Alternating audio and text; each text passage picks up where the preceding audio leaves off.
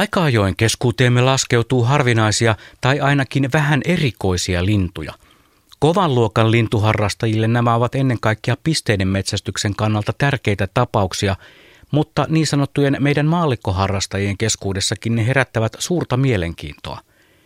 Vuosi sitten talvella porukka vaelsi Pirkanmaalle katsomaan ja kuvaamaan talveksi Suomeen jäänyttä valkoista ihmettä – Jallu Jalohaikaran kävi bongaamassa sadat, jos ei peräti tuhannet luontoihmiset.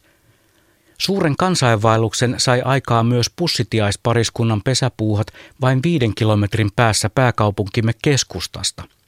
Pussitiaisen pesäpuun ympäristö tallautui innokkaiden kuvaajien jäljiltä aika ruokottomaan kuntoon, ja niinhän siinä lopulta kävi, että linnut hylkäsivät pesän ja siirtyivät rakentamaan uutta, vähän rauhallisempaan paikkaan.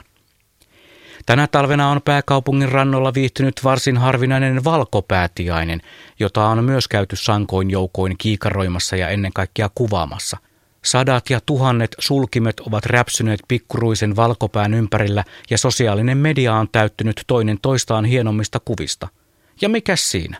Nykyaikana kuka tahansa meistä, jolla on sopivan paksuinen lompakko tai luottotiedot kunnossa, pystyy hankkimaan itselleen laadukkaan luontokuvaukseen soveltuvan kameran – ja osa kuvaajista jopa osaa käyttää kameraansa ja jälki on sen mukaista. Loisteliaan hienoa. Harrastelijoiden lisäksi piskuruisen valkopäätiaisen perässä singahtelivat myös putkimiehet, siis ne yli 10 000 euron objektiiveilla aseistetut enemmän tai vähemmän ammattilaiset. Seurasin eräänä pakkaspäivänä rillit huurussa tätä hektistä kuntoilunäytelmää.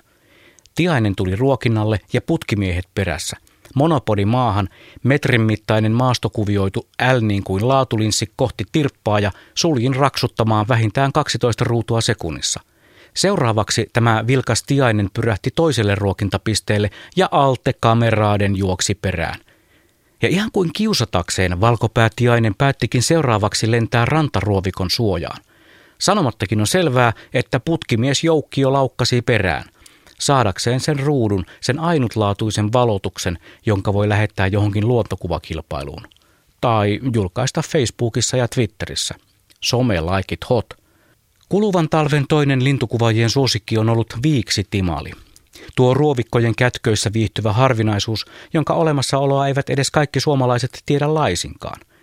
Oma jälkikasvuni kymmenen vuotta sitten päiväkodissa ollessaan rupatteli viiksi timaleista henkilökunnan hämmästykseksi – Lintuja harrastava päiväkodin opettaja kertoi myöhemmin poikaa hakiessani, ettei olisi voinut kuvitella kuusivuotiaan puhuvan linnusta, jota harva suomalainen on edes nähnyt. No, meidän kotirannalla niitä on ja siksi jälkikasvuni viiksitimalin tunsi. Jostain syystä tämä talvi on ollut viiksitimalien suhteen huippuhyvä.